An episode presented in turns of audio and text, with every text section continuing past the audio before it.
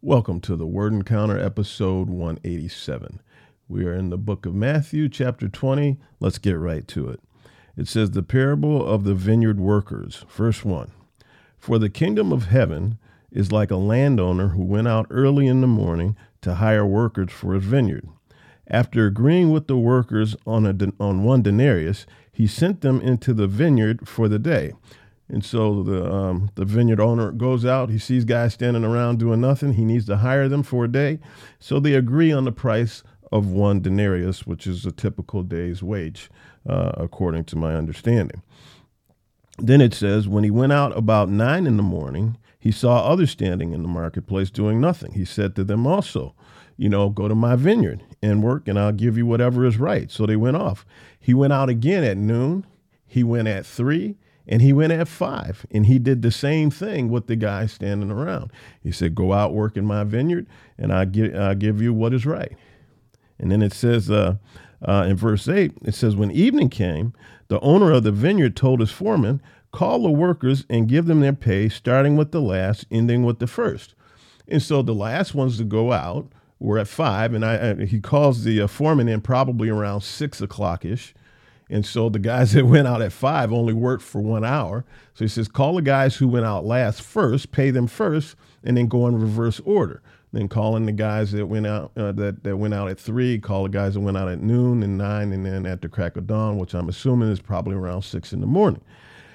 It says, when those were hired, uh, about five came in, they each received one denarius. So when the first ones came, they assumed that they would get more but they were also paid one denarius. And so the, the guys that went in, went out to the field at five, they got paid one denarius. So when the guys, when it got to the guys that went out first at about six in the morning, they came in, they knew that the other guys, what they were getting paid. So they assumed that they would get more because they worked all day, right? It sounds fair to me.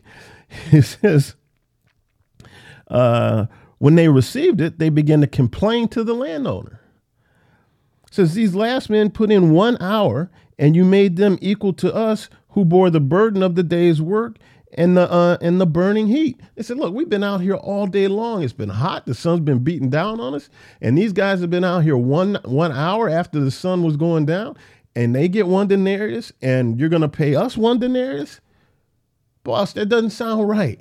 That doesn't sound right. And honestly, to me, it doesn't sound right either. But the landowner replied, Friend, I'm, I'm doing you no wrong. Didn't you agree with me on one denarius? Well, yeah, they did. He says, um, Take what's yours and go. I want to give this last man the same as I gave you. And then here's the key question the landowner asked the guys who went out first Don't I have the right to do what I want with what is mine? The landowner said, Look, it's my money. I can pay whoever, whatever I want to pay them. What is it of your business? You agreed with me on the price. You agreed with me on the work. And so you, you did it. And I fulfilled our agreement. Because you became aware of this other stuff, why should that be of concern to you? See, we do this a lot. We look around at what other people do or what other people get, and then we get upset when we've agreed to what we're doing. We didn't have to agree. Those first guys didn't have to agree, but they did. And then they, they just became angry because the others got the same. Now, what if the others got a portion of what they got? Then they they still would have had the same pay. They still would have had one denarius, but they would have felt better. It says, Are you jealous because I'm generous? Mm. The third prediction of his death so, so then Jesus goes on as he's walking along with the disciples, and he's telling them for the third time what's going to happen to him. You know, he says he's going to be handed over to the Gentiles to be mocked, flogged, and crucified. And on the third day, he's going to be raised. See, so he's telling them, you know, that he's going to be handed over to the scribes and the Pharisees and the chief priests and what they're going to do to him. So he's telling them again. So this is in between all of these miracles and parables and whatnot. He keeps reminding them this is what's coming. This is what's coming. Suffering and service. Verse 20. It says, Then the mother of Zebedee's sons, so that's John and James, uh, their mother, approached Jesus with her sons. She knelt down and asked for something. Jesus says, What do you want? Promise, she said to him, that these two sons of mine may sit one on your right, the other on your left in your kingdom. And so the mother is asking for a favor from Jesus to make sure that her, her boys are taken care of, that her boys are prominent in his kingdom. Now, I'm sure she doesn't understand what kind of kingdom Jesus has come to represent, but I think she's thinking of the typical kingdom that was in existence at that time that he would be a king, that her sons would be his advisors, and they would be prominent in this new kingdom. Right? So Jesus answered her. He says, You don't know what you're asking. You have no idea what you're asking. He says, Are you able to drink the cup that I am about to drink? So he turns to James and John and asks them, Are you able to do this? And they say, We are able. Again, they don't have a clue as to what they're agreeing to, or they don't have a clue as to what they're about to encounter. And Jesus told them, You will indeed drink my cup. I mean, if I had been them, I would have been like, "What? What does that mean, man? That sounds kind of, you know, that sounds kind of creepy. You know, that sounds that doesn't sound good." It says, "But to sit at my right and left is not mine to give. Instead, it is for those for whom it has been prepared by my Father."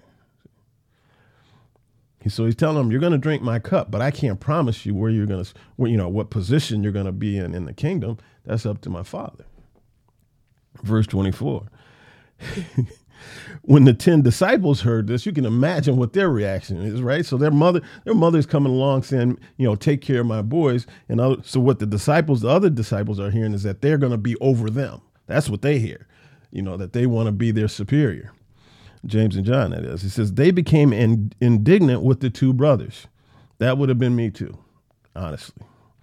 It says, Jesus called them over and said, You know that the rulers of the Gentiles lord it over them and those in high positions act as tyrants over them. And so Jesus is just confirming what they already believe. Like when you're a superior, you lord over those under you, right?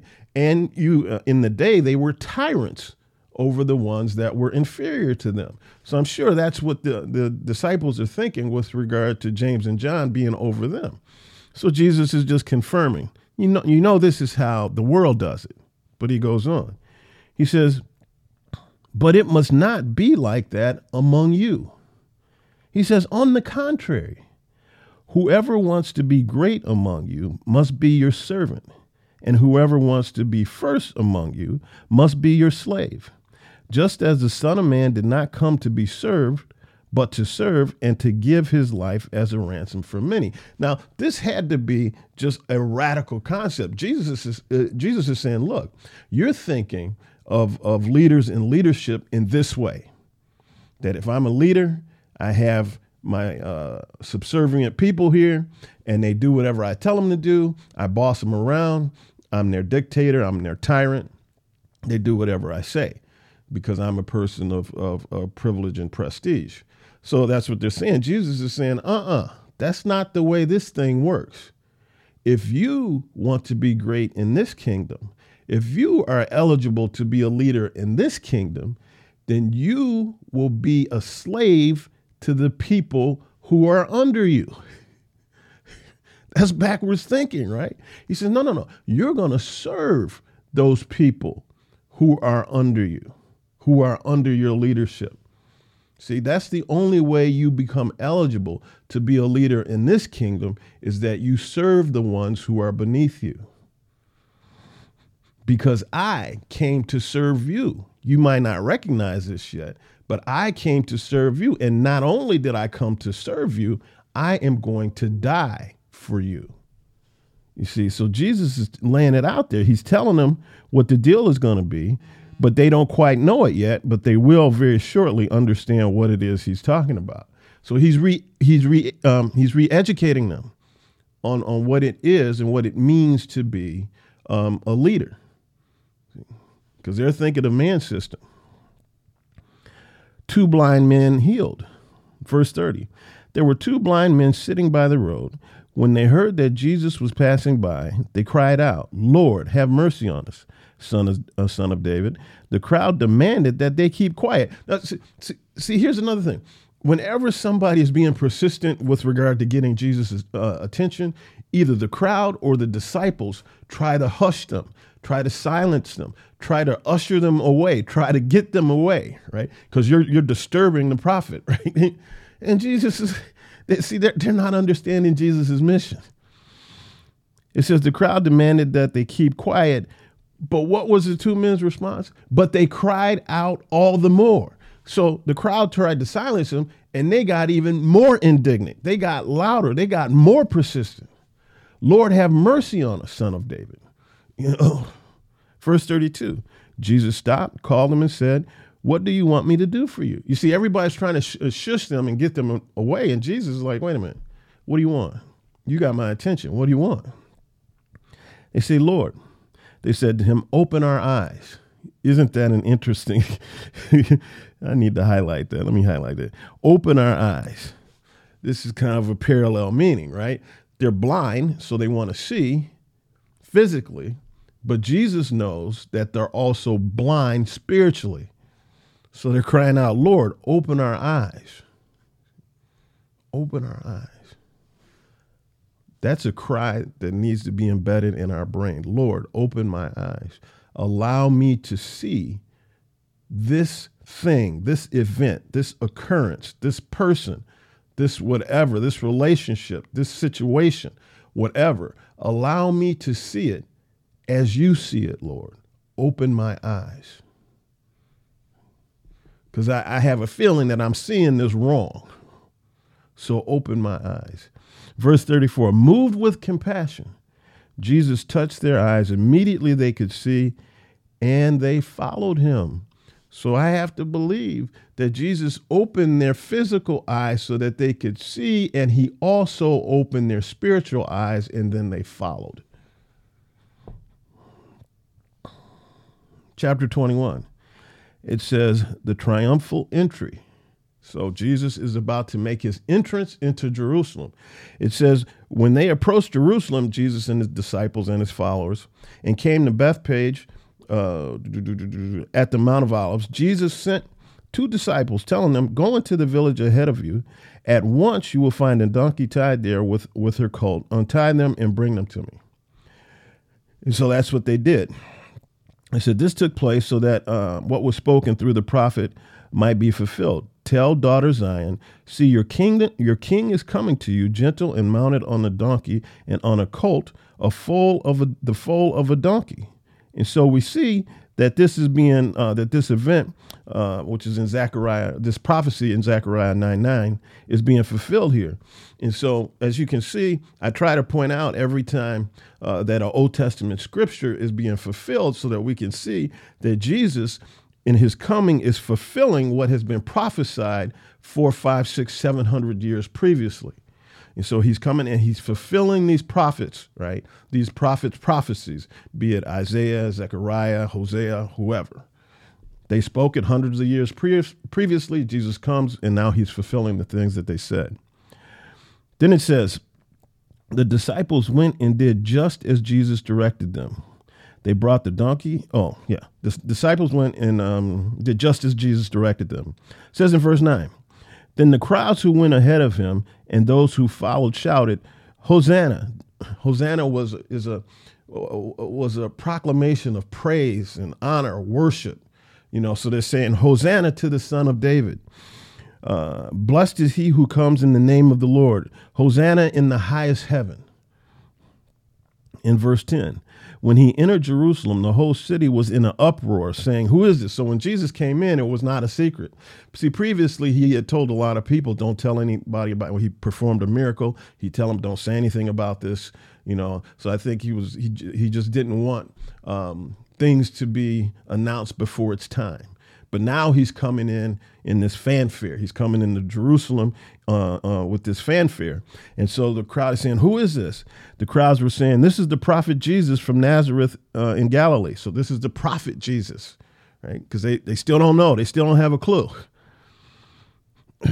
That's the, the crowds. Now remember, Peter said, you know, you are the Messiah, you are the Son of God. But the crowds don't know, so they're still thinking he's a rabbi, a teacher, a prophet. Cleansing the temple, verse 12. Jesus went into the temple and threw out all those buying and selling. He overturned the tables of money changers and the chairs of those selling doves. And so Jesus comes in, he looks around, and he sees a place of commerce, not a place of worship. and so he starts getting rid of this stuff. He sees what's going on. He sees the commercial activity as being the main activity of the temple. Now, you go into a typical, a typical church, it'll have a bookstore and some other things that they sell. And I think the motivations are what needs to be examined, and motivations come out of the heart. And so, are these things in existence to feed, to spiritually feed the people, or are they in existence to make money? You that's the thing. If they exist, if the purpose is to make money, then you are profiting off of the gospel. If the purpose is to feed the people, but you got to cover your costs, that's different. And so this, I, I need to state, this is my opinion. This is what I think. Okay, this is what I think the situation is. and so, uh, when we examine motivations, what's the primary driver here? You know, is it to bolster the bottom line or is it to feed the people? And I think if one honestly answers that question, they can determine whether or not they're in violation of profiting off the gospel. In verse 13, he says, It is written, My house will be called a house of prayer, but you are making it a den of thieves. You have converted my house into this commercial building and and and and and not a building uh, that's primary, whose primary function or only function really is to uh, be a place of worshiping the God in heaven. See, you got people thinking about, okay, how much money are we going to make this month, this week, this today, or whatever. That's not the purpose of this temple. Children praise Jesus. Verse uh, 14 The blind and lame came to him in the temple, and he healed them. So we see that, you know, throughout the New Testament, wherever Jesus goes, he's constantly healing people. And so that tells me that uh, on our journeys through life, wherever we go, we should be healing people. And people need more than just physical healing. As a matter of fact, I go on to say I believe that that uh, physical healing is the least of the types of healing that most people need. See, most people need number one, spiritual healing. Number two, emotional healing. And then comes physical healing. Because a lot of times you get those two taken care of, the third one will take care of itself. Verse 15. When the chief priests and the scribes saw the wonders that he did, and the children shouting in the temple, Hosanna to the Son of David, they were indignant. Now let's uh, let's not get on the chief priests too hard here, because from their perspective, they don't know who Jesus is, right? And so they, they're seeing these little kids saying Hosanna, which is which is praise, honor, glory, and worship to a man. They're giving this to Jesus to a man. They see just a man. And they said, well, that stuff should be reserved for God. Yet these little children are doing this to a man. This is blasphemous. This, so they became indignant and said to Jesus, Do you hear what these children are saying? So they're challenging Jesus. You know, they're treating you like a God. They don't know that he is God, but they're treating you like a God. Jesus replied, Yes. Have you never read? So Jesus always comes at the Pharisees and the scribes and the Sadducees with Old Testament prophecies. He says, have you never read, you have prepared praise from the mouths of infants and nursing and nursing babies, right? And so Jesus tells them, "Have you never read that? Have you never heard that?" Essentially, and and so that is in uh, Psalms eight, chapter two, or Psalms, Psalms chapter eight, verse two. And so he is educating them as he's rebuking them. you know, the barren fig tree says, Early in the morning, as he was re- returning to the city, he was hungry. Verse 19 Seeing a lone fig tree by the road, so you can imagine they were a little distance away, he sees this fig tree. tree. And so he starts approaching the fig tree because if he sees it from a little distance, the only reason you would approach it is if it looks good from a, dis- uh, from a distance. So it says, seeing a lone fig tree by the road, he went up to it and found nothing on it except leaves. So he went to the tree, he went to a fruit tree, and there was nothing on the tree except leaves. And he said to it, May no fruit ever come from you again. At once the fig tree withered. Wow. When the disciples saw it, they were amazed and said, How did the fig tree wither so quickly? Jesus answered them, Truly I tell you, if you have faith and do not doubt, you will not only do what uh, what was done to the fig tree, but even if you tell this mountain, be lifted up and thrown into the sea, it will be done. And if you believe, you will receive whatever you ask for in prayer. Now let's back up. Let's let's unpack this. So Jesus comes up to the fig tree, right? He goes, says that uh, it was early in the morning and he was hungry. So he goes and there's no there's no there's nothing to eat on the tree. There's just leaves. There's no fruit on the tree. And so, does he do this out of anger? No. He is making a um, he is making a a par- he is making a um, a demonstration parable. So he's he's conducting a parable. Prior to this, all his parables were with words, but this is a demonstration. Okay, he's demonstrating a parable right here. So he comes up to the fig tree and he says, "No, uh, no fruit will ever come from you again." So in other words, your purpose as a fig tree was to produce fruit. But as I came to you, there was no fruit. And so you're not doing what you were purposed for. Therefore, shrivel up and die. And so basically what he's saying, and he's he's directing this. Now, this is a an example of the of the of the chief priests and, and scribes and whatnot. Their purpose was for one thing, but they're not doing it. Therefore, they will shrivel up and die and they will wither away, and they will never bear my fruit. That's also not just directed at the Pharisees and the scribes, but to all people as we seek to do the Lord's will. You know, we need to be producing fruit. Because if we're not producing fruit, then we're not doing what we were created to do. We become useless. And so then Jesus goes on in, in order to demonstrate to the disciples how important prayer is. So he's, he's, he's making, uh, um, uh, he's trying to get it into their heads that prayer has tangible results, that, that prayer can do tangible things, not just in the heavenlies, but also on earth. So he's trying to show them that all the key is believing and having no doubt. That's the key. So you can say whatever you want to say, but do you have no doubt?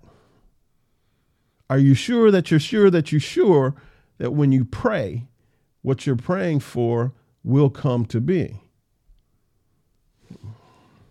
The authority of Jesus' challenge. So he says, when he entered the temple, the chief priests and the elders of the people came to him uh, as he was teaching and said, so they came to him as he was teaching. So they interrupted him. So the chief priests and the elders of the people came and interrupted him as he was teaching. He says, By what authority are you doing these things? You know, who gave you this authority? So I can see that they come and interrupt him, and in front of all of those who are listening to his teaching, they challenge him. And so they challenge him with regard to, you know, the authority. So Jesus says, Okay, I got a question for you. He said that John the Baptist came, you know, preaching and, and whatnot. He says, uh, was his word from heaven or was it originated from man. And then the priests go off and talk to each other and they say, well, if we say from heaven, he's going to say, well, why didn't you listen to him? if we say, well, it's from man, well, the people are going to stone us because they thought that he was a prophet. So they went back and said, well, we don't know. And so Jesus says, well, I'm not going to tell you where I get my authority either. But he goes on and continues to talk to him. The parable of two sons. He says to them, what do you think? A man has two sons uh, he went to the first one and said, My son, go work in the vineyard today. He said, He answered, I don't want to. So the son says, No, I don't want to. But later the son changed his mind and he went and he started working in the vineyard. Verse 30.